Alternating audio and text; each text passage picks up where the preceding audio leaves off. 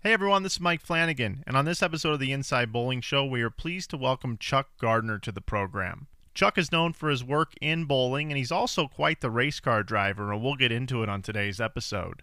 This show is broadcast live on Facebook and YouTube, and you should head over to those accounts by searching Inside Bowling to watch the program and check our schedule for future episodes. If you're enjoying our show, do us a favor, subscribe to our podcast, and leave us a review. If you really like what we're doing here, you can go over and support the show at InsideBowling.com and save 15% off site wide with coupon code IBShow. Elements from today's show were intended for both video and audio. We apologize if at some point in the show you can't follow along. This is just a great reminder that all of our shows are archived on our YouTube channel. We're cruising right along with episode number 7. I hope you enjoy Chuck Gardner.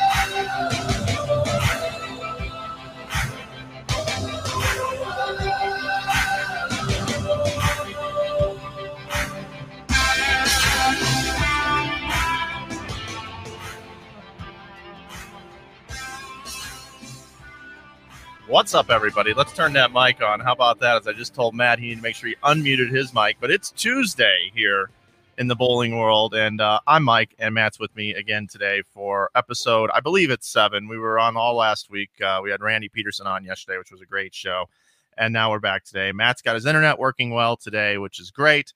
And uh, we've got a guest today, just like last Thursday. We had Dave Watka. He promoted the living crap out of the show. And today we're going to be joined uh, by Chuck Gardner. We'll get to him in just a few minutes. Matt, how are you doing today? Uh, everything's looking good on your end today. Yes, I uh, I will take full responsibility for I think the Facebook stream not working yesterday. So uh, we we rerouted all of the internet in my house. We changed everything up, and it's much stronger now. So we probably shouldn't have any fingers crossed shouldn't have any problems uh, moving forward here. I'm just excited to sit down, speak with Chuck, learn some learn some new things about Chuck, and have a good time. Yeah, it's uh just after one Eastern, eleven o'clock where I'm at. Uh, we're supposed to see 70 degree weather here today in Utah, so probably going to go out for a little bit of a run or a scooter ride or something. As I've got one of these run a little bit, but I got a motorized scooter that oh, uh, that's right. That will probably trump what I'm actually going to do today. Um, that's why I'm uh, not in the best shape that I, I wish I could be in. But hey, folks, if you want to get involved in the program, make sure that uh, you're as you're watching on Facebook Live and on YouTube you can just follow along with us, ask your questions throughout. Uh, we'll get to as many as we can, but we do have a, a plethora of, of, questions for for Chuck Gardner. We're going to really dive into uh, all things Chuck today. We're going to talk about Bowl for Life with him. We're going to talk about uh, his background in bowling as well as uh, just how many years he spent out there, and we're going to talk to him a little bit about his racing career. Uh, but Matt, also people can get involved with the program if they want to help support the show. They can head over to insidebowling.com and they can use the coupon code IB Show to save 15% off. If you see something you like, it does help support us. Uh, we hope everybody that's uh, out there dealing with uh, repercussions of what we're dealing with in the world with uh, coronavirus right now. Hopefully, uh, things are looking up. I did see Matt to talk some world news here that a couple of states are going to begin reopening. I believe as early as Friday of this week, and I actually saw there's a new forum uh, on Facebook that Lucas Wiseman started over at Flow Bowling, and we both joined that. We're actually promoting the show on there, so make sure you go check out that forum on Facebook. But he mentioned that some bowling centers have the opportunity to open back up in Georgia. Uh, I believe maybe it's either Friday or Monday. What do you think about that, Matt? I think that's great. I think it's exciting. I think uh, you know, as long as people are, um, you know, following the proper precautions and making sure that everybody's still staying safe and staying healthy. It's a it's great. It's great news for people to be able to get out of the house. I just think uh, you know again it's really important that everybody uh, respects the rules and uh, you know and takes the proper precautions from still maintaining social distancing from others um, and you know take take that opportunity wisely to make sure you can get out of the house but also be safe at the same time. Yeah, I, I really don't know what to think of it at this point. It still feels too early to me, just because I'm just like so scared right now with, right. with how long this has been. but uh, it's definitely going to be something we want to keep an eye on as we move forward. We know a lot of proprietors out there, a lot of pro shops uh, need to reopen soon to be able to um, to be able to, to to to just be alive. So um, looking forward to seeing seeing what what uh, happens over the next few months. Hopefully, we're getting over the hump, and uh, hopefully, all these other internet shows go away, and and we and we steady the course, and we dominate this space online. Yes, yes, that's the, when they all got to start bowling events and running a bowling center and doing you know producing bowling balls and inside bowling, we're we're just chilling here. We're here for the long haul, folks. We won't have any guests because they'll all be too busy for us. So just be us every day. We'll just we'll just critique the jobs they're all doing. Maybe. Yes, exactly. We'll sit here on our little perch known as StreamYard, and uh, we'll just critique everything else that's going on. Yeah, we've got another guy standing by, sitting on a perch. He's uh lives in Charlotte, North Carolina. He's known as a few different nicknames out there. Chuck on the truck, uh, Chuck Gardner. He's just about somebody that uh, that you really can't find too many bad things about. I spent a lot of time last night trying to find some dirt on this guy. And I even uh, spent all night calling people on the phone, and nobody had anything bad to say about this guy. So, with no further ado, let's bring in our friend Chuck Gardner. Chuck, uh, welcome to the program today uh, from beautiful uh, Charlotte, North Carolina. Welcome, brother. Thanks, man. Thanks for having me on. And uh, we didn't know you were going to bring a celebrity on with you. Otherwise, yeah, yeah. For introduction, do you want to introduce your celebrity? Well, this is uh, the 2019 Queens champion, Dasha Kovalova. So really happy to have Dasha here with me. This is where yeah. we can use that soundboard and yeah. like sirens like new new new or some applause or whatever. Every day it gets brought up. I don't and, think she'll say a lot, but she's you know. Well, she's soft spoken anyway, right? She is. She is very soft spoken. Behind behind the scenes, she she can talk a little bit. But uh, Chuck, welcome to the program, man. Thanks for supporting our show. We know you've been watching it. Uh, could you give us your online critique of how our show is going thus far? And you can be as critical as you like, buddy, because I've got a notepad right here and uh, post-it notes, and I'm ready to take some notes on how to get better. What, what do you got for us? How how can we do a better job? Well, I, I think the number one thing is uh, Matt's got to do a better job spelling people's name. I, you so, know uh, what? You know what? Do we have to go there? Do we have to go there? We, we, we're, we're, eight and a half minutes in here, and you already have to throw me under the bus. um, I, I, would say that the the only critique I would have would be Mike, your uh, your hair, your okay. your hair, your hair is a little crazy, man. I think you should uh, take a little work on that. But listen, I, have really enjoyed the show. I, I've I've been on um, I've I've had a great time listening to it, and I love the things that you guys do. You guys do such a great job uh, in general on social media. A wonderful job for the for the brands, uh, the the four brands that were EBI that are now part of Brunswick. You guys do a great job with that. Um, I'm just I think you guys do a fantastic job, and and uh, Matt has a lot of personality and I think his personality showing through. So I'm I'm really like it. Yeah, I'm grooming him to take over the entire company. Um, so it just it just won't it'll be a matter of time here, probably about it's ten. Matter of time. Matter of time. You'll be emailing Matt about that, but uh, uh, Chuck, we're we're we're just uh, absolutely excited to have you here on the program. We we want to talk about a plethora of of different things. Matt's got some some tougher questions for you a little bit later too. It'll make you think a little bit, maybe get a little emotional about some things. But okay. I think I think the first thing that I wanted to get into here today is uh, a moment that I that I just recently watched. My most recent moment of you. Uh, that was a big time moment, and that was the PBA awards ceremony, uh, just not not too long ago here, where you received the Tony Reyes uh, Award, Community Service Award, I believe is is what it was called, for all you've done with Bowl for Life, and you were getting emotional up there uh, when you were accepting that speech. Can you talk a little bit about what that award meant to you?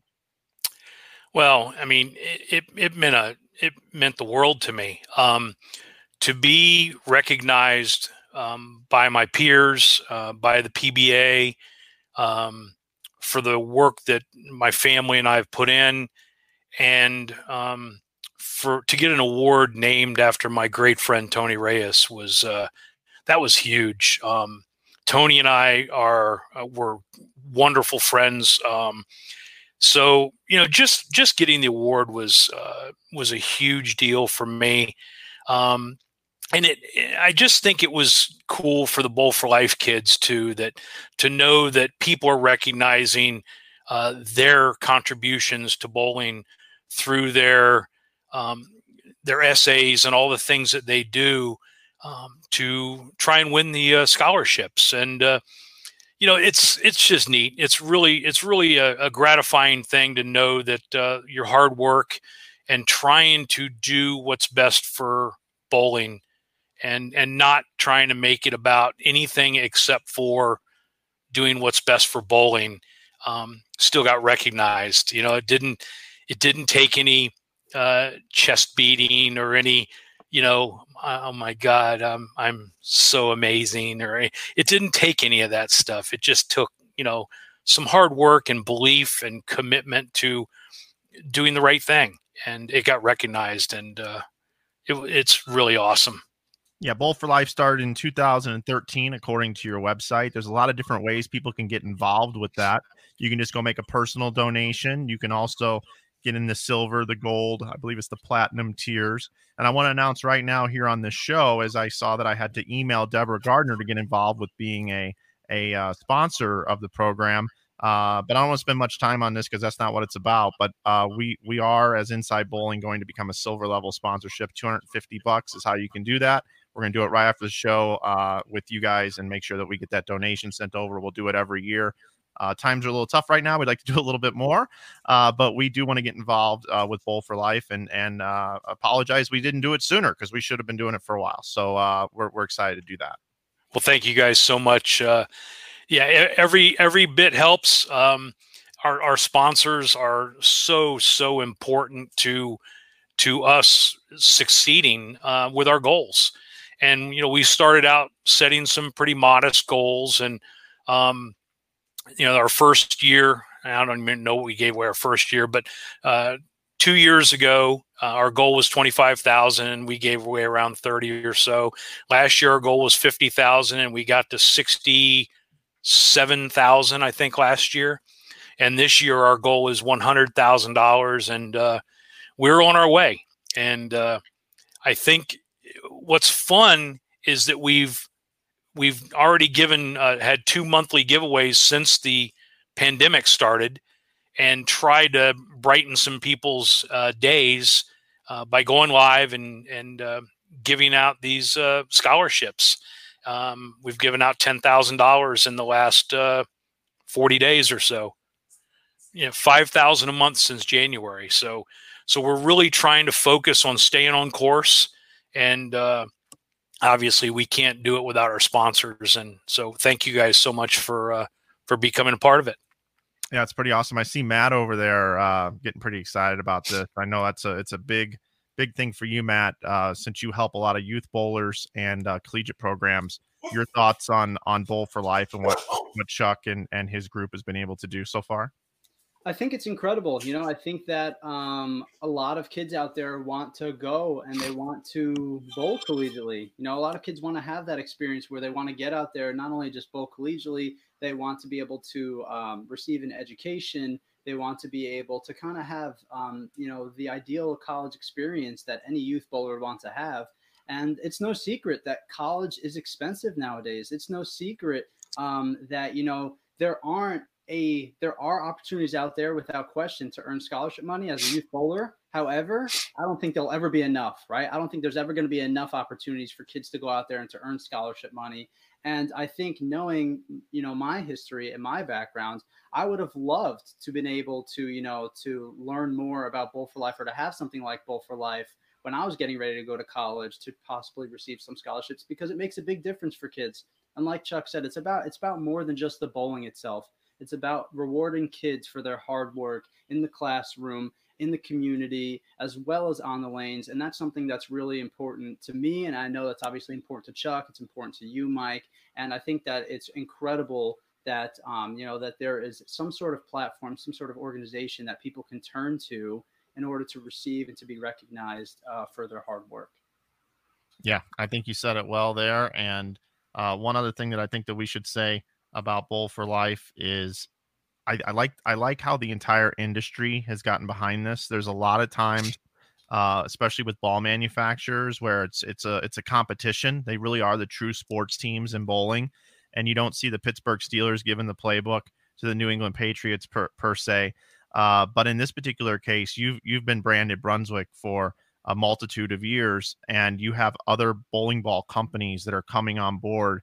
As a matter of fact, you shared with us yesterday in our show prep that you're going to be on Storm's program uh, in the near future. So it's it's very very cool how you've been able to carve out this little space that transcends uh, all the brands together, and you've been able to bring everybody together for the good of helping kids be able to go to college through bowling scholarships. Good on you, Chuck. Thanks. It, it, was it was a focus when we started. Uh, the first T-shirt we ever made, uh, we made a T-shirt, and and the focus uh, was to break down barriers. And the back of the T-shirt showed uh, like a wall of rocks getting broken down, and it's you know breaking down barriers. And and and we wanted to do that. We wanted to break down the barriers of branding and things like that.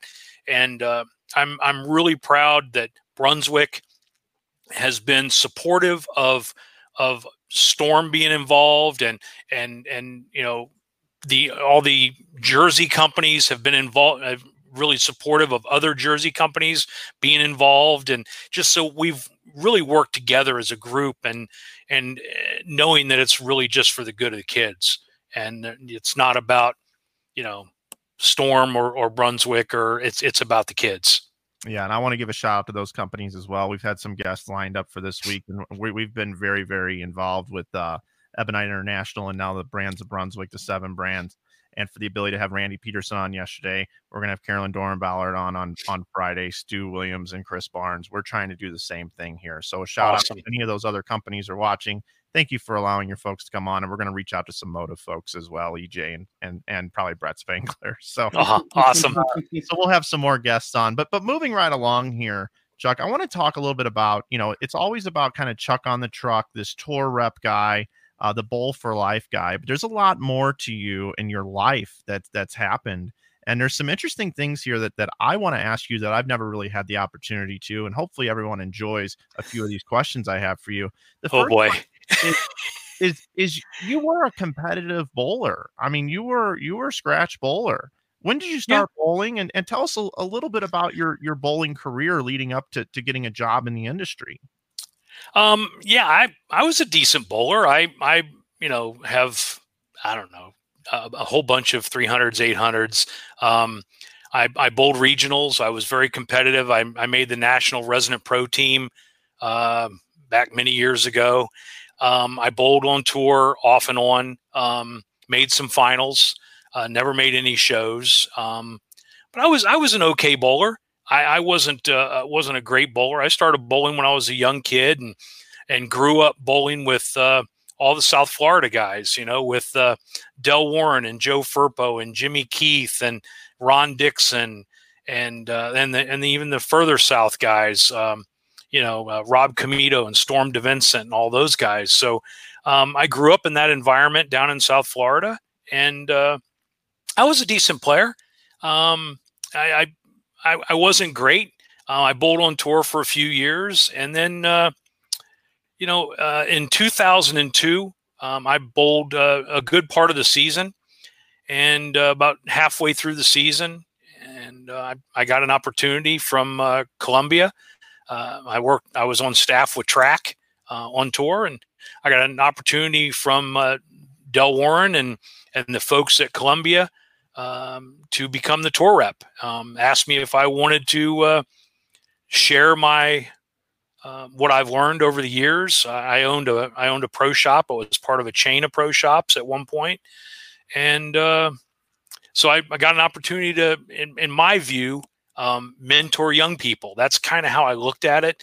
And, uh, you know, in 2002, and that's what I've done pretty much since.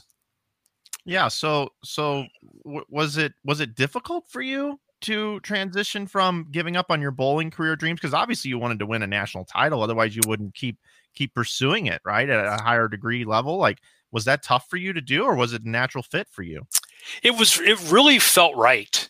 Um, I, I'm not sure how come it felt so right because I was still fairly competitive. Actually, the week the week that uh, Del talked to me about it, I bowled really, really well in Wichita, and uh, I was getting ready to actually bowl match play the next morning, um, and Del reached out to me that night, and we talked for a little while, and and it started out that I could still continue to bowl and just kind of help out, and uh, and it kind of evolved from there pretty quickly because I felt uh, I only bowled a couple of tournaments um, while I was trying to rep, and it was really uncomfortable, and and I just didn't uh, I didn't feel like I was giving it um, everything I could give on either side, and I didn't want to be um, I didn't want to be a donator and just be a guy that was out there taking up space, and uh, and I wanted to. I, I, got really.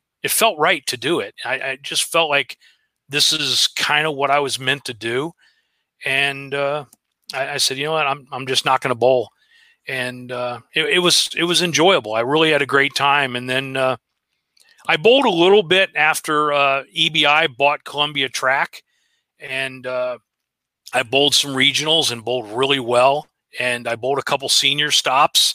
Uh, because it was about the time that I was turning 50. Well, I, the uh, senior stops actually was once I started back with Brun, once I started with Brunswick, but but I uh, I bowled well. I, I, I you know made a couple cuts. I only bowled five or six tournaments in, on the senior tour, and I made the cuts in most of them, and and uh, bowled pretty good at a few events, and um, qualified really well in one. And for that wonderful uh, job qualifying, I think it was second or third in, at the villages one year, and um, I got my prize uh, in the morning was bowling Walter Ray, mm-hmm. and uh, I'm like, oh, I'm such a, what a prize! Thank you, thanks for bowling good, and uh, but you know, I, I just it just felt right, and I I don't bowl really at all anymore. Um, I ha- I haven't thrown a ball for score in a couple of years, so it's uh, I miss it. Um, but I also don't have the time to practice and and and I don't want to stink. You know what I mean? I I, I don't want to go and bowl a tournament or go and bowl something and just stink. I, I can't, I can't do that. Um, it's not it's not comfortable. so um, I just I just don't I really just don't bowl. I've had people ask me over the years, and I'm from St. Louis, so I'm a Cardinal guy. And uh, when people ask me the question the most, this was my answer. So I'm dating myself a few years. But people used to say, Mike, how, how's your bowling game? And I'm like, what bowling game? I don't have time. I'm constantly working in the industry. they're like, well, how aren't you a hypocrite? How can you not be bowling? But yeah, you're promoting bowling all the time and you don't do it yourself. That's a hypocrite. And I'm like, okay, let me ask you a question. If Tony LaRussa, okay, after he got done managing the Cardinals, right? After the game, is he going to go play softball with his buddies? No, he doesn't have time to do that. So that's kind of what it's like for us. It does kind of suck. Um, I will tell you that I've recently uh, reconnected with going bowling with a friend of mine who runs our, our shirts here. We've been going bowling and doing some some glow bowling, like just at the end of the day, eight nine o'clock at night, uh, all you can bowl, and we've been shutting the place down. I mean, really, we, yeah, we're the last ones out of there because once I get in there and start get the competitive juices going, it's fun to get out there and bowl again. So uh, I've been having fun in my own way, but there's no way you or I or Matt or anybody that works in the industry that travels so much can commit themselves to any sort of league or anything. So those yeah. are watching that are league bowlers, we envy you a little bit. Uh, yeah. We we wish we could just go out and bowl like like we used to, but because we've dedicated ourselves to this, there's not as much time. And, and we also thank you uh, all you league bowlers, and and yeah. we we thank you very much, because um, otherwise we don't we don't get to work in the industry and do what we get to do. Good point. Good point. Thirty-seven years, you told us that you've been a PBA member. Thirty-seven years straight. You still buying the card every year? You still a member? Yep, I still am. I think it's the right thing to do, even though I'm not competitive anymore. Um, I I think it's the right thing to do to support um, the PBA and uh, I believe in the PBA. I believe in the. I believe in every level of our sport. That's um, people ask me all the time. Well, isn't it weird if you you know give pointers to someone that that's not very good because you've coached you know Walter Ray and Parker Bohn and and all those guys? Isn't it weird that you? No, it's not. It's um, I believe in every single level of our sport. I believe in uh, I believe in glow bowling. I believe in the centers that focus on um, on on just having recreational bowling. I believe in that. I believe in every aspect of our sport. If people are throwing a ball down the lane, um, I'm I'm thrilled, and I, I think so. Supporting the PBA is, I, I think, the least I can do. I support IPSIA. Um, I support all of the entities of our sport as as much as I possibly can. We're we're IPSIA members uh, with my son's pro shops, and so we try and do everything we can to. I, I, I don't want to be a hypocrite, right? I don't. I, I may not have time to bowl, but I certainly can support our industry and support our sport. Well, that's awesome, man. Um, a lot of good stuff there. Uh, Matt has uh, this is about the, the time in the program that I like to hand the show off to Matt a little bit and let him uh, control the show for a little while. Um, we discussed some questions for you, and uh, I'm going to turn the show over to Matt now to to to get down the weeds a little bit with with some uh, put you on the spot questions here. So Matt, take it away. Okay. All right, Chucky, you ready to get these creative juices flowing, man? Absolutely. All right, I, cool. So, I, I can't do what Randy did yesterday. No, we're not going to have you commentate over some ostrich races. Um, we're not going to have you do anything ridiculous like that. Um, I just want to, you know, I think it's always fun to think sometimes of some hypothetical questions, to think of, you know, like what if kind of questions. So Mike and I were talking, and you know, we we've a lot of things have changed recently. You've got the Open Championships and the Women's Championships. Uh, things have been postponed or pushed back.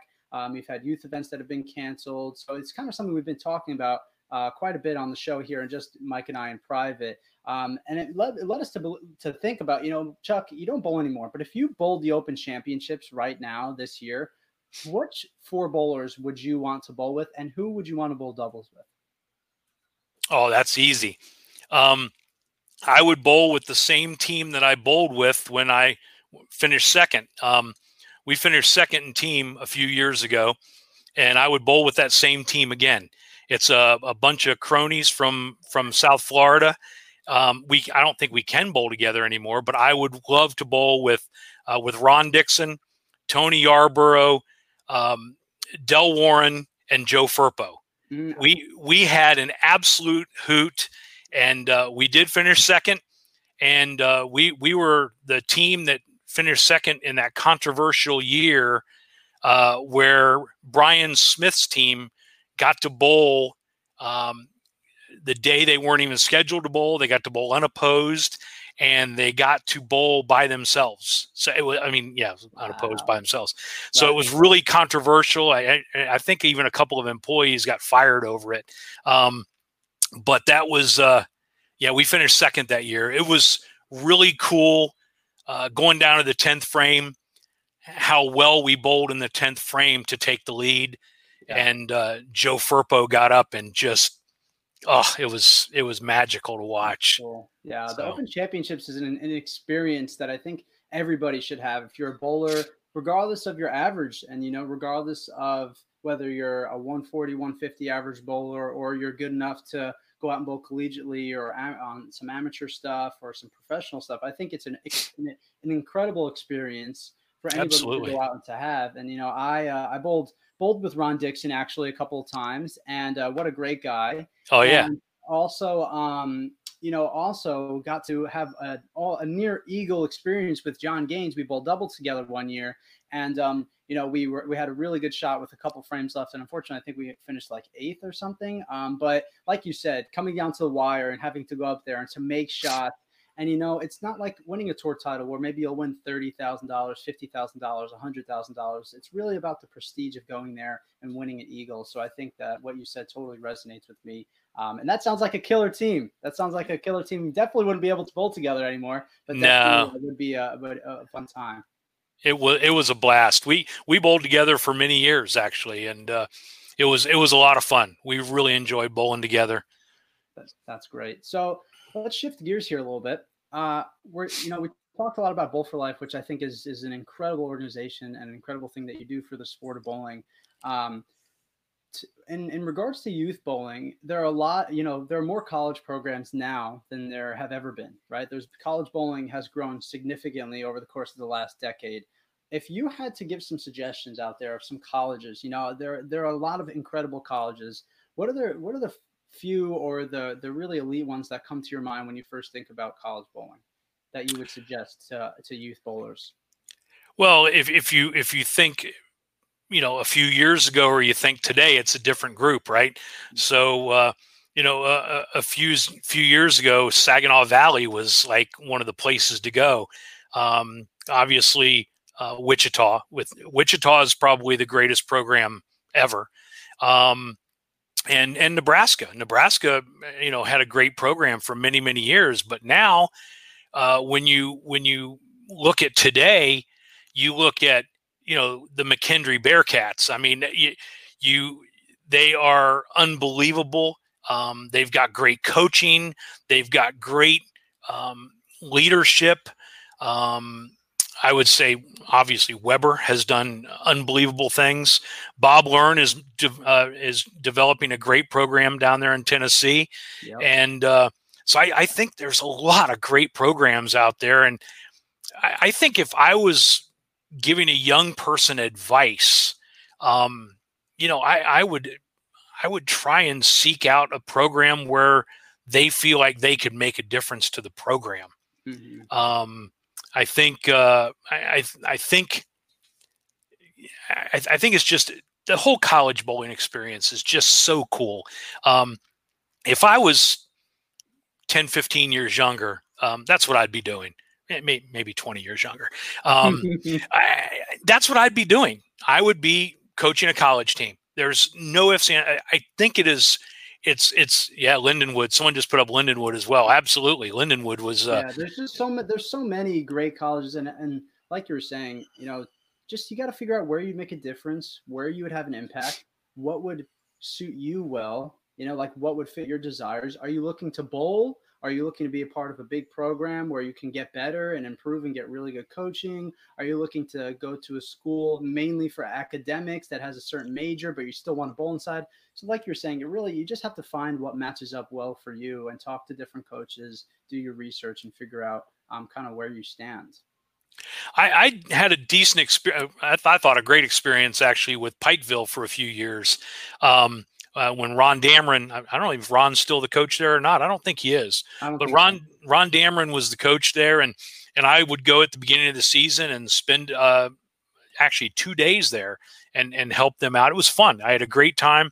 I, I met a lot of great people there, and uh, got to spend some time with uh, some of the some of the players and the coaches there, and that was a, a really rewarding experience too. And obviously, I've got to do a few things around the Webber team with uh, with Del kind of being in my uh, my best friend since we were little kids. So uh, uh, don't hold that against me, anybody. oh, that's funny. A great guy, and um, you know it's it's interesting to think you've been around almost every part of the industry. Really, you know you've been you've been involved on the corporate side of things. You've been out on tour as a bowler, as a rep, and I'm sure, and I know for a fact that you've seen a lot of things. What are some of the crazier things that you've seen in the bowling um, in the bowling world probably we'll go with like you know craziest moments that you've seen out on the lanes like somebody doing something extraordinary either striking to win or missing a spare something that pops out at you well i, I would say the one of the biggest moments um, that i think was uh, pretty unbelievable was when mika missed a 10 pin um, mm. in jersey um, that was like mind boggling to me. Um, as great a spare shooter as Mika uh, is and always has been, that was kind of an amazing experience to like, wow, I can't believe that happened. But things being a part of, I would think Johnny Petraglia winning in the in the sixth decade uh, was pretty amazing. Um, getting to hang out with Chris Barnes when he won his first major uh, the U.S. Open in New Jersey. Um, mm-hmm. I had I had just become the rep actually for Columbia a few months before that. That was pretty cool. Um, obviously, Ryan Ciminelli's U.S. Open was a was a huge deal, and uh, I, I, would say um, Dasha winning the Queens and then shooting 300 on TV. Um, I, it's I've been a part of some neat things, and and just to have the experience of being part of some of those things are just uh, uh, Jonathan Van Hees winning his title. That was a great win. What a great win! Uh, good guy, Matt Ogle winning his first title. Matt Ogle winning the doubles. Such a um, good story. Yeah, I've had, I've, I've just been so, so, so lucky. Um, just so lucky, and uh, just being a part of being a part of so many great people and being um, just a, a, small piece of their experiences. It's been it's been uh, quite rewarding. That's great. Now let's uh speaking of seeing things, let's bring the other guy who's seen quite a bit uh, in the industry back on, um, Mr. Mike Flanagan, my co-host here. What uh, what do you what do you have to say to to what Chuck just touched on? So many great points about college bowling, about professional bowling, the Open Championships. Talking about a lot here, Mike. I, I know you always have something to say.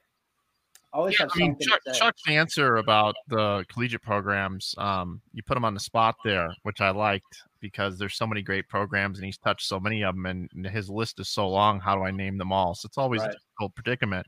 But his answer was spot on regarding uh, what can you do for the program and how do you fit within the program. So I thought that was awesome.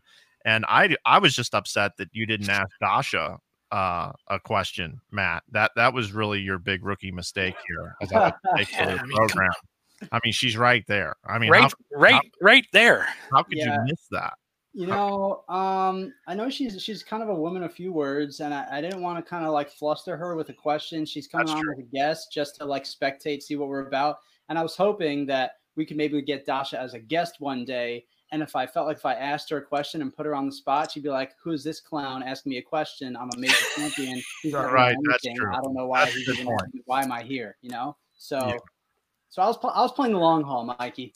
She she is promoting her college college program though, right here. Yeah, with her black and yellow. Yeah, with her black and yellow. We have a very interactive program. We do like to get to questions. We've seen a bunch of them coming in. Uh, one of the uh, greatest of all times in Brunswick history. Rick Barbera has been watching the show each day. We all love and know Rick. Absolutely. We had a long discussion last week with Wadka regarding uh, being on pro staff. How how do you approach requests for non-staff bowlers looking for help? And then Rick, Rick, Rick often serves you one up here. Uh, I don't think I've ever seen you turn someone down.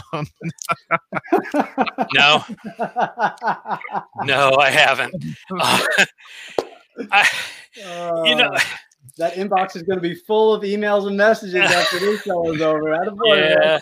Attaboy. Well, I will. I will tell you that my my whole belief, though, about um, helping players is, and I'll tell you how it started um, real quickly.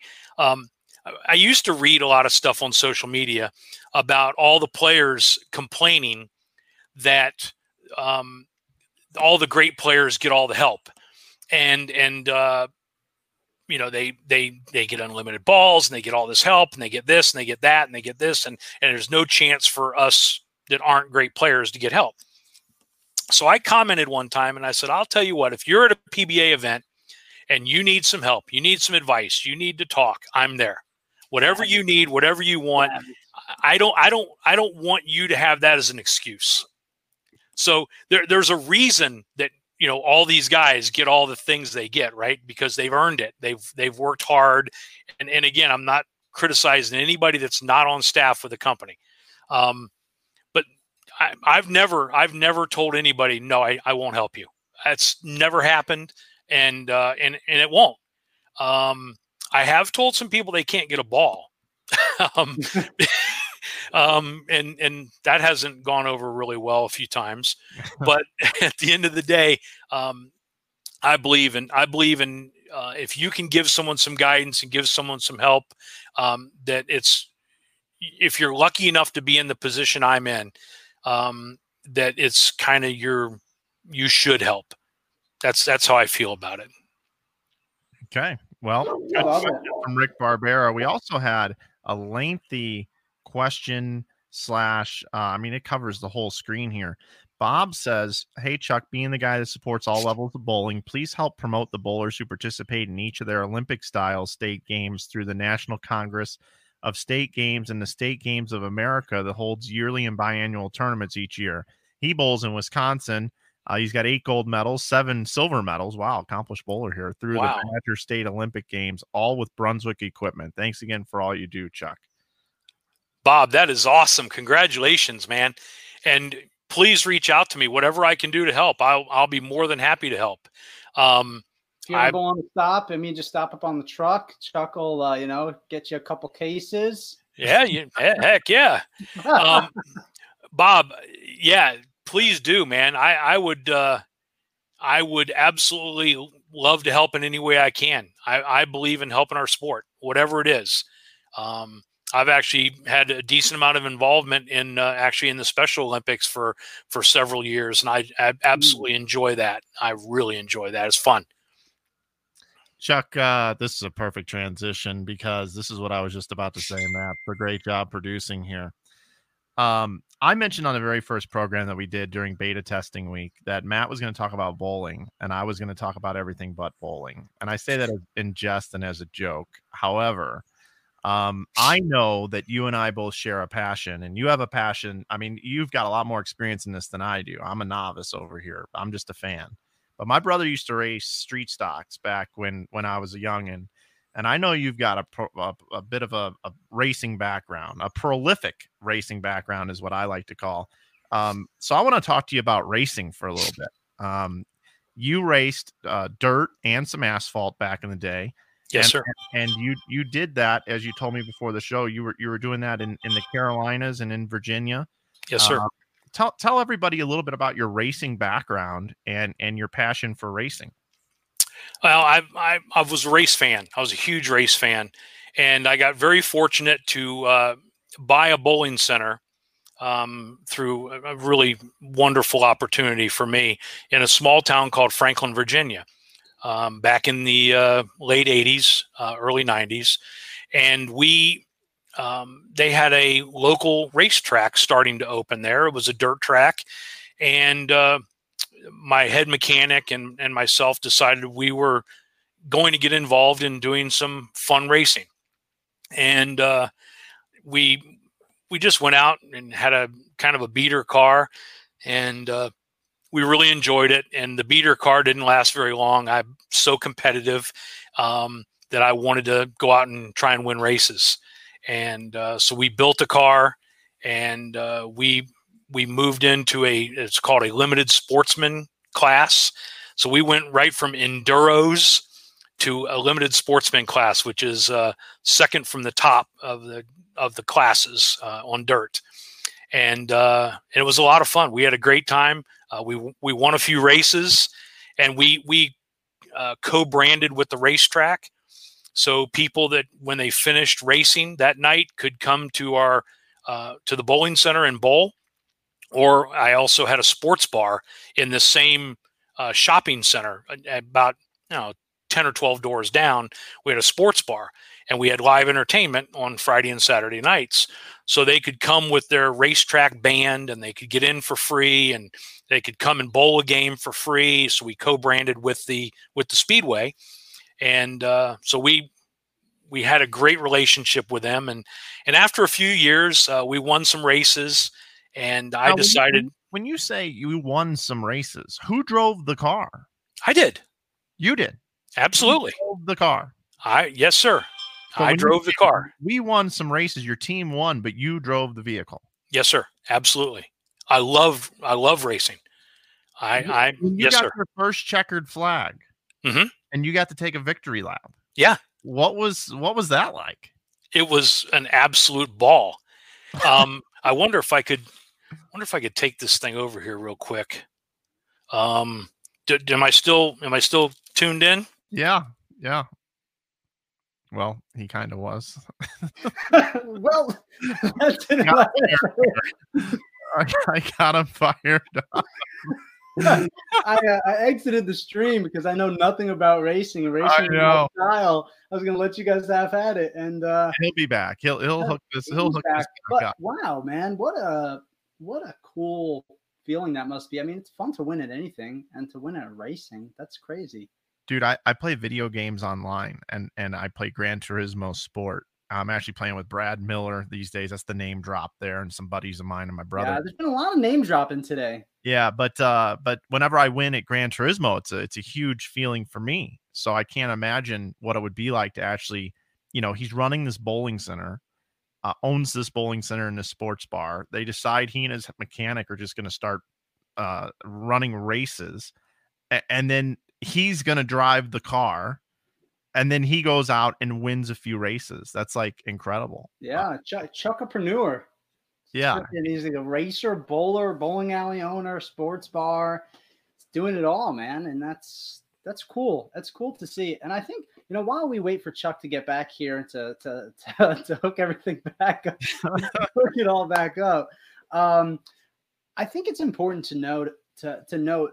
I can't stop laughing because this is just hilarious uh, I think it's important to note, Mike, and to go back to something that we were talking about earlier. And, you know, it's the fact that when everybody works together here, right? You know, there's always a lot of competition. There's competition between different companies, competition between different live streams, competition between different bowlers, right? It's all very competitive, and we all understand that.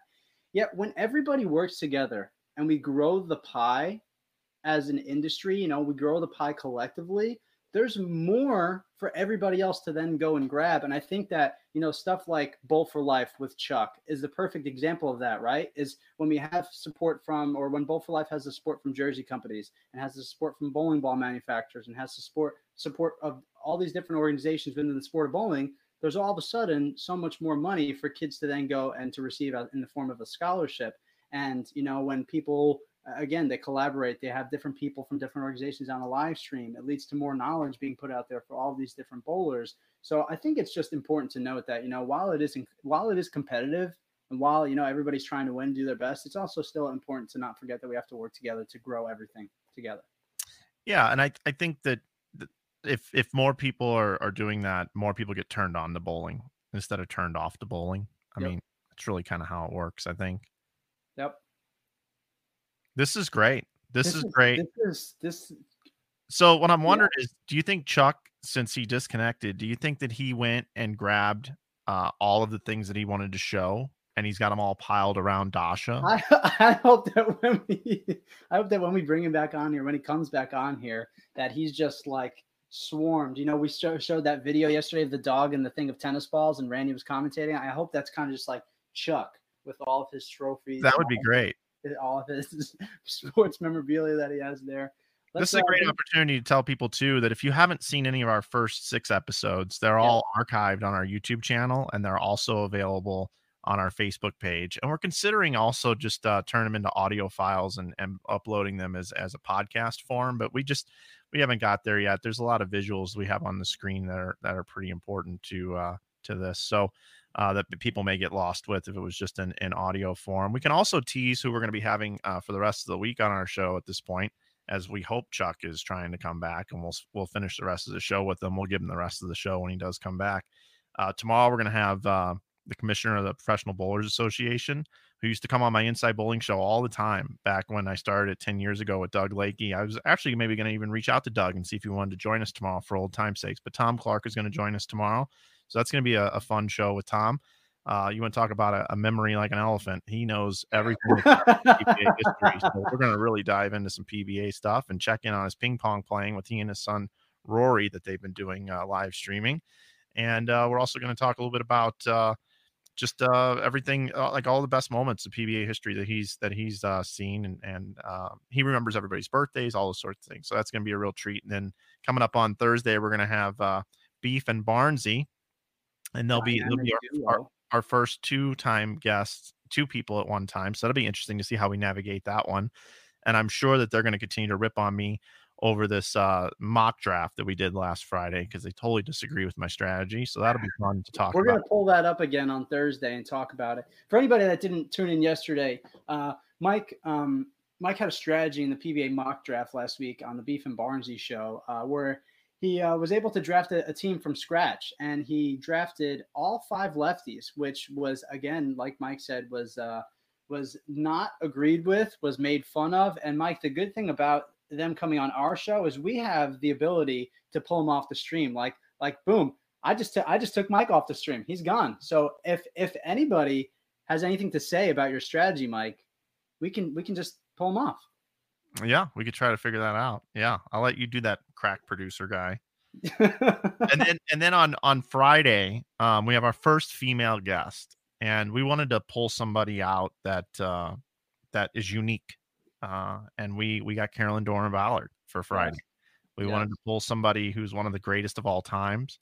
Uh, she had a period of time on the Professional Women's Bowlers Association where she was uh, dominant for a period of a couple of years, and we'll have those yeah. stats and dig into that. She's also super involved in the industry now with uh, with Turbo and also uh, as a Rotogrip staffer, and is is heavily involved with a lot of different things, including Ballage versus the Big C. So it'll be great to have her on as as well on Friday. Yeah, I just sent I just sent Chuck a note. His whole internet might be down, just in general. I don't know. Yeah, maybe he was hardwired in and he disconnected the Ethernet cable. And let me see if I can go over here. we should have been like, no, don't go. Don't leave it, leave, leave it to me to, you know. here's where the interview's going after this, right? Just to give everybody a precursor so you can get your questions ready. Um, you know, the PWBA for the last couple years has had their final event at Richmond Raceway, right? So yeah. I really wanted to see what that's like for Chuck. You know, does he get the itch when he goes back there? Yeah, I think it's um I think he's gotta get that itch, you know. Like I don't know. Racing has never been big for me in my life because I think just where I'm from. But man, it's uh it seems cool. When you get into it and you start learning more about it, um, it gets really cool. So I'm sure that's probably, you know, all the events that have been held um, at the Richmond Raceway over the course of the past couple of years with the ladies tour. It's probably been a really cool experience, you know. Probably lights that fire up back inside of him and uh, you know, kind of gets him that the racing bug again. Matt, you just recently had a birthday here. Um, what's Are you going to sing me happy birthday here to make the time? No, no, I don't think I'm going to do that. But I do want to. I do want to know. Um, what did what? How did you spend your birthday? Like, what's birthday like you know, it, yeah, it was birth first. Hopefully, my first and last birthday in quarantine. Um, it was a little. It was different. It was weird. You know, um, not being able to go anywhere, not being able to hang out with anybody, not being able to see certain people. It's it was it was weird. You know, it was weird, but I did get some really cool gifts. Um, I got this. Uh, I got this. My girlfriend got me this really cool. I don't know if you can see. It's it's kind of blowing some. Oh, we see it. We yeah, see it there. So it's uh, uh, smells so good, dude. It smells like lemon. I've got I've got the lemon scent in there right now. You had eucalyptus in the other day, didn't you? I did. Yep, I had eucalyptus in the other day. Um, I've got this big old set of uh, my uh, my my oils here. Um, I've got some some different oils, um, and then I also got a really great uh, laptop bag. I got a bunch of edible arrangements fruits. So uh, edible arrangements, nice. Oh yeah, yeah. I don't know what melon, like melons or uh, strawberries, pineapples, mango. Um, got, mango. Yeah, I got some. Uh, no, no mango. It's just just strictly strawberries and pineapples. That's kind of where I rock. That's really my sweet spot when it comes to chocolate covered fruit. So, um, thank you to everybody saying happy belated birthday, Mike. This is a big time question coming in here big time question for the people that don't really know Mike. Um, are you ever going to talk about your sports card collection? Maybe we should have an episode dedicated just solely to all the things that you own, like the Funko dolls that are hanging up behind you, all those little squares back there. So those are things called Funko dolls. Yeah, so I don't have I don't have children of my own, right? And um I'm just I'm just a big kid at heart and and things that make put me in a happy spot are when I think about when I was a child because life was much simpler then, right? So if you look if you look over my shoulder over here, there's some M.A.S.K. toys which was made by Kenner back in the 80s and that was my favorite cartoon. So I've recently picked up some M.A.S.K. toys on eBay um, new in the box, not new in the box, used in the box. And I have some of those back there. And every time I look at them, it reminds me of when life was simpler when I was a kid and some of those moments.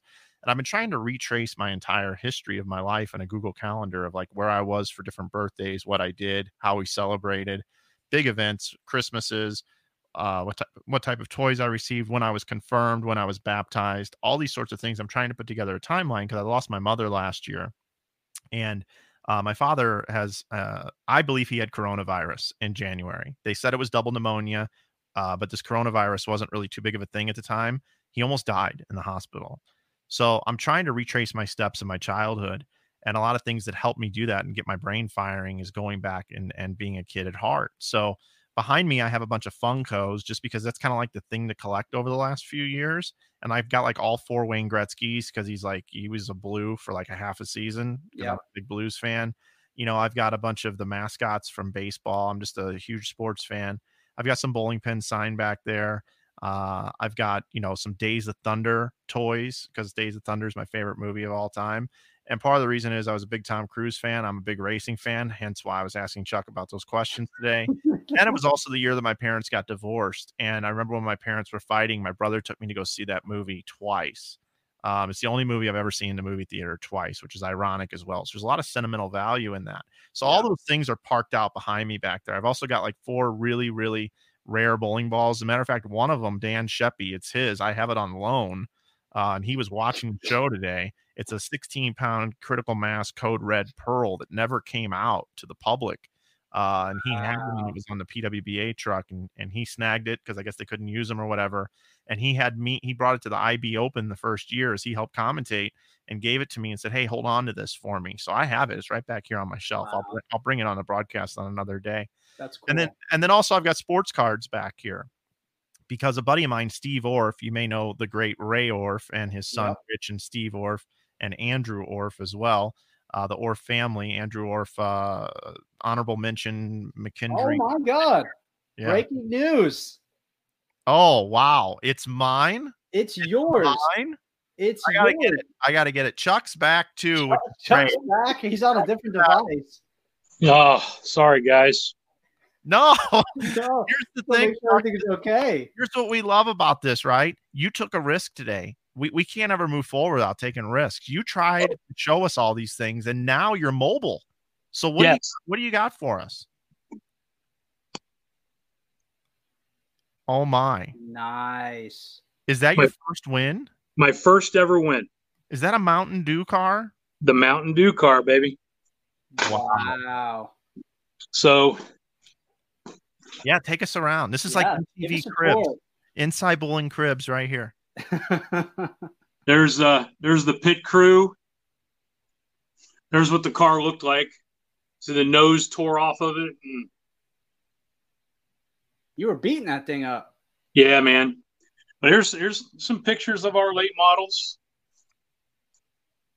Wow. Wow, that is cool. You you drove that car on asphalt? I did. You drove the number one car right there. Yes, sir. That's Man, it. That, was that like ARCA or something? No, no, it was actually late model stock car. Um, okay. Um, I actually I was working on a Hooters Pro Cup car at the same time, and it looked exactly like that. Man, that is awesome. Did yep. you ever, did you ever win on asphalt? I never won on asphalt. Nope, I never did. That's unfortunately. Best finish on asphalt. Do you remember? Second. I second. finished second. To, I finished second to Dale Earnhardt Jr. in a. Whoa, whoa, um, whoa, whoa, whoa! We got we got a problem here. Um, Hold up, I'm coming off because I know nothing about racing. Wait a minute! Wait a minute! Wait a minute! Wait a minute! So you finished second in in an asphalt uh, car race to Dale Earnhardt Jr. Absolutely, East Carolina Motor Speedway. All right, I got to know more about this. we we actually rented the track him and i together um, to do some testing there. We went we were going to this big race there. Um, it was called the east carolina 300 or something it was a 300 lap race. And uh, we rented the track together. Um, my kids were little. Um, well they weren't really that little but uh, we uh, it rained almost the whole day. We spent most of the time trying to get the track dry and uh, and it was uh, that weekend. Um, he sat on the pole and led every lap, and um, and we finished second. How old was Dale Jr. at this time, roughly? I would say, well, he asked he asked my daughter out um, that weekend. Um, I would say, I would say he's probably 17, 18. I would say he's probably 17, 18 then.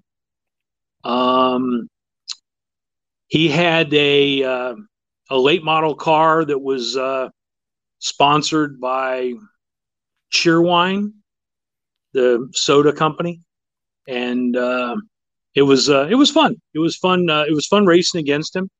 Uh, we raced against him. I don't know, I don't know, four or five times. Not not a ton. Um, because he he raced mostly at Myrtle Beach Speedway um, in his late model days. So, uh, not really sure why he went down there, but he raced a lot at Myrtle Beach Speedway. So, were you just a racing fan, and that's what you did when you decided to get in the car and just uh, go out and do some racing? Yeah. Yep. Who, who were some of your favorite drivers, uh, or or people that inspired you to go out and go racing? Well, I mean, there was a lot of late model guys back in the day. Um, Billy Blue, Billy Hot Shoe Blue, um, some older guys that were really, really inspired me to go racing. That I wanted to go racing back in the day.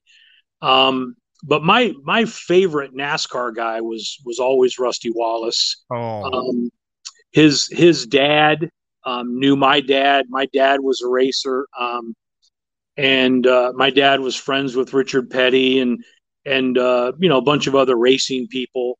And uh, my dad my dad was a drag racer though, and uh, he he drove this crazy car. It was a it was a top fuel, not it was a fuel altered. They called him. It was called the Hustling Hillbilly. It was a crazy, uh, crazy looking car, and um, he actually drove some top fuel funny cars and and uh, stuff like that back when I was a kid.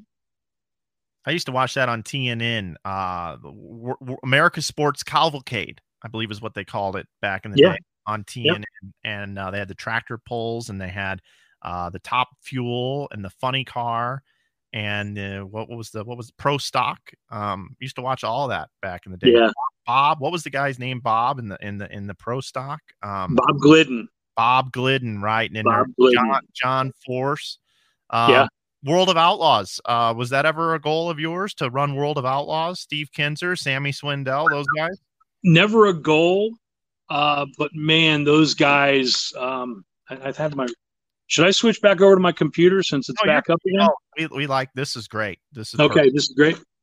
Um, so yeah, um, I love World of Outlaw Racing. I, I was a and still am a huge Steve Kinser fan. I I loved it when he went to try and go Cup racing. Um, I think uh, I love I love. I mean, I'm, I'm excited that Kyle Larson's going to you know start racing some dirt again.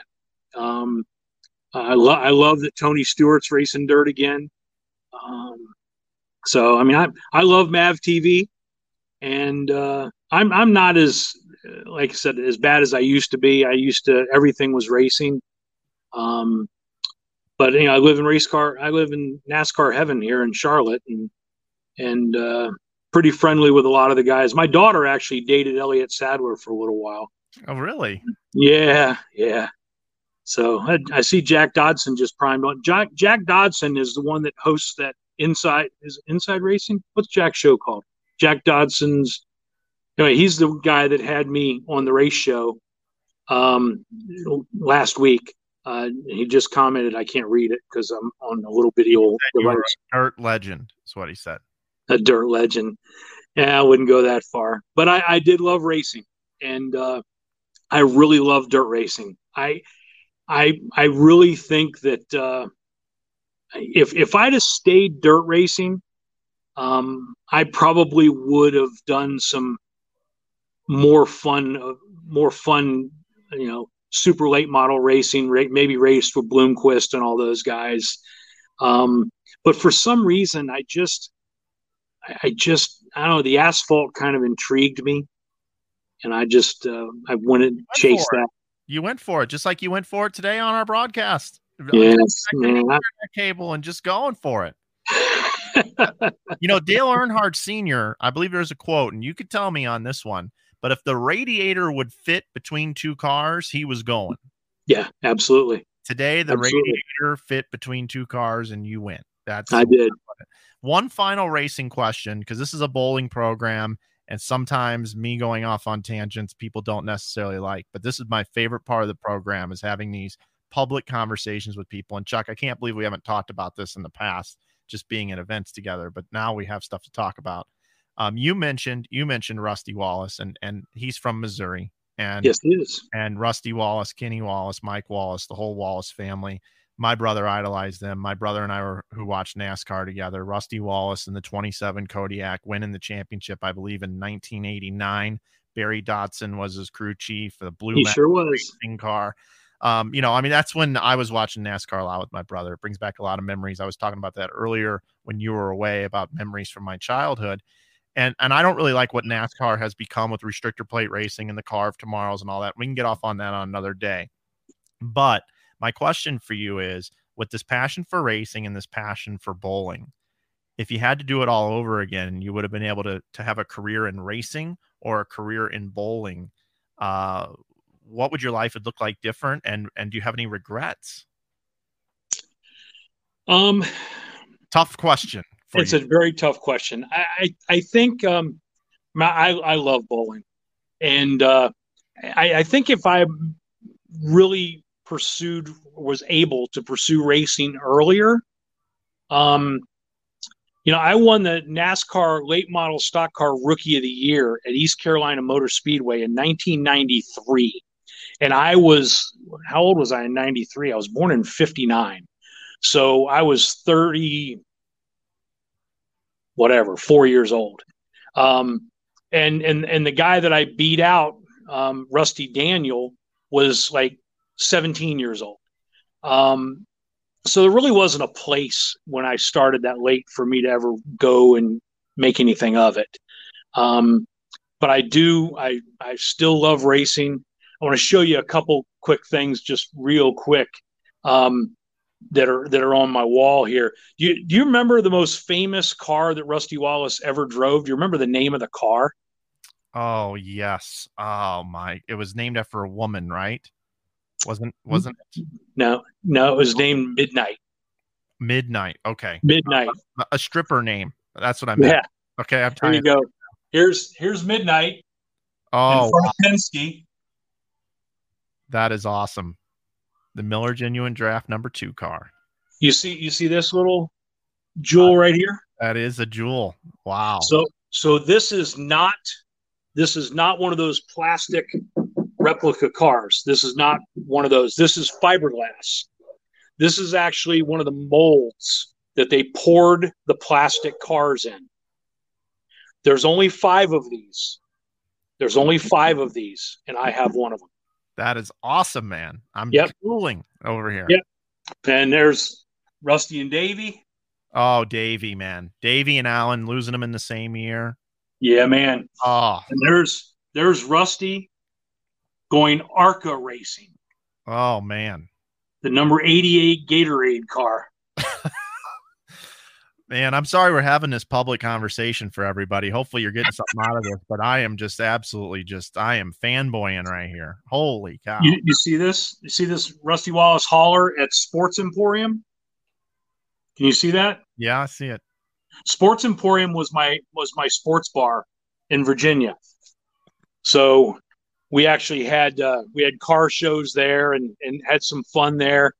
And uh, people ask me all the time about what my my favorite my favorite trophy I've ever won in my whole life. And uh, I'm going to show it to you. Okay. This is my favorite trophy in my whole life that I've ever won. I don't know if you can read it or not. Looks like a dirt track trophy. It is a dirt track trophy for the most popular driver. You and Dale Earnhardt Jr. have that in common. Man, most popular driver, first place at uh, at uh, Southampton Motor Speedway. So that was, uh, yeah. So that that's my favorite trophy ever. Um, got a bunch of trophies from winning bowling tournaments and stuff, but uh, that's my favorite trophy ever because it it's more about you. I don't know. You did something good for people or did Yep. something to to earn that. So And you won that in 19 what? Oh, just, there's no year on it. No. Um, Just ballpark. I would say it was 19, uh, probably 90, Okay. So probably 30, 1990. 30 years later, you're still doing good. You're still doing things in bowling. You you don't look you don't look 60, Chuck. You just you're 61. You don't you don't look 61 at all. Um as you outed your age earlier on the show. I did. I did. Uh, Matt, come on back.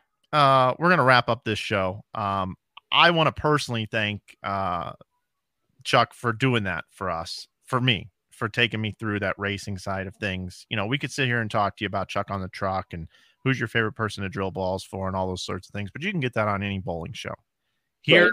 I knew you had a racing past. I didn't know how deep it was, but that was great. Thank you for that.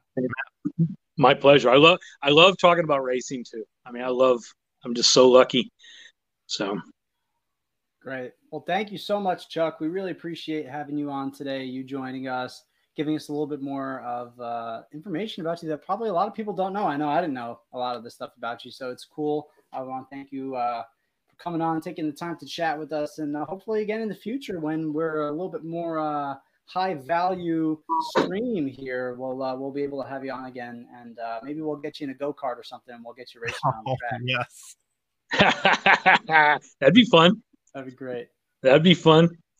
All right, guys. Listen, thanks so much for having me, and and I truly appreciate everything you guys do for the sport, and uh, and and you guys do a wonderful job um, promoting the brands that you promote, and and your stuff you do for Bowler X. It's just it's really kind of neat to watch and and so professional. And I, I, just love how you guys do it. So thank you guys so much.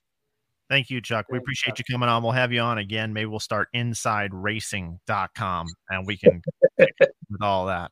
You got it. Use your connections to book all the great guests. So absolutely. Have a great one. All right. Thank thanks, you, Chuck. Chuck. Wow. So thanks, Matt, for that. I know. I, I, see, I, see, you sweating over there, man. You were just like you're ready to jump through the screen and start like looking at his uh, his collection there of, of racing memorabilia, and it, that's quite a man cave that he's got going right there. Yeah, and I knew he had a dual passion, right? And I'm not trying. I wasn't trying to put him on the spot to say screw bowling. I would have rather done racing. Like that's right. not what I was trying to do there but it is difficult for people when they have to make choices in life just like a college student has to determine what their major is going to be do i take this yeah. job do i take this job do i quit my job go out on my own i've been faced with that before just different things like that and it's interesting to see what paths people take and then ask them to actually truly think about what if they would have went the other way yeah or what if they would have found something sooner and that's what i wanted to do with chuck there plus i i knew there'd be some decent stories out of there and if you are a racing fan at all um it's it's not easy to just all of a sudden build a car and go out and win on dirt. It's just not yeah. easy to do, but he was able to do it. So he had some talent there, right? Yeah, and that's question. something we see with a lot of bowlers is is they're talented in other ways. You look at like Ronnie Russell or EJ Tackett, for instance, great golfers, right? Ray Ray Rambo Ray, incredible gamer. You know, right? Uh, so many people have all these different talents. And as you said on a junior gold vlog a couple years ago, I'm good at a bunch of things that don't matter. And speaking of racing, uh, maybe next tomorrow I'll pull up the clip of me beating you in that go kart race uh, from Junior Gold this past summer, just so I can make it clear that I am the best racer. And we didn't, and we didn't get to the baseball card question. I was getting there, but uh, I was taking you on a long journey. We'll get there on another day when the guest disconnects. So yes. hopefully everybody enjoyed today's show. Matt, I'm glad you got your internet problems fixed. Looks like everything ran beautifully today. Yes.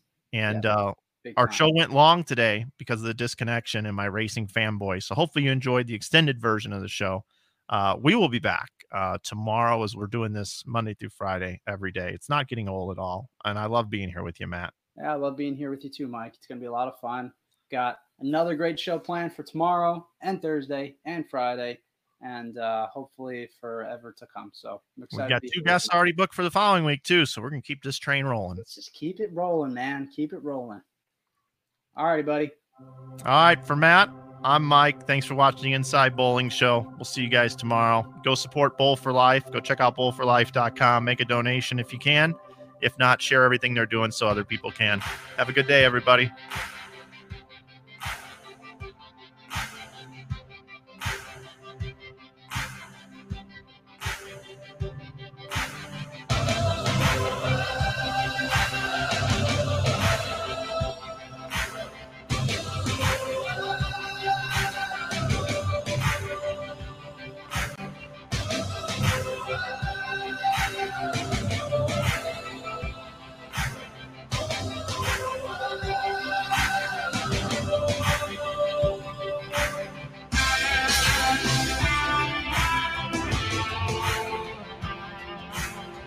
Everyone. Thanks for listening to today's show. What an awesome one it was sitting there with Chuck Gardner talking about bowling. You can really see the passion that he has, his bowl for life, as well as his racing career. I think you could tell during this program I got really excited, and Matt kind of took a back seat when we started reminiscing about NASCAR and Chuck's career as a dirt track driver and even on asphalt.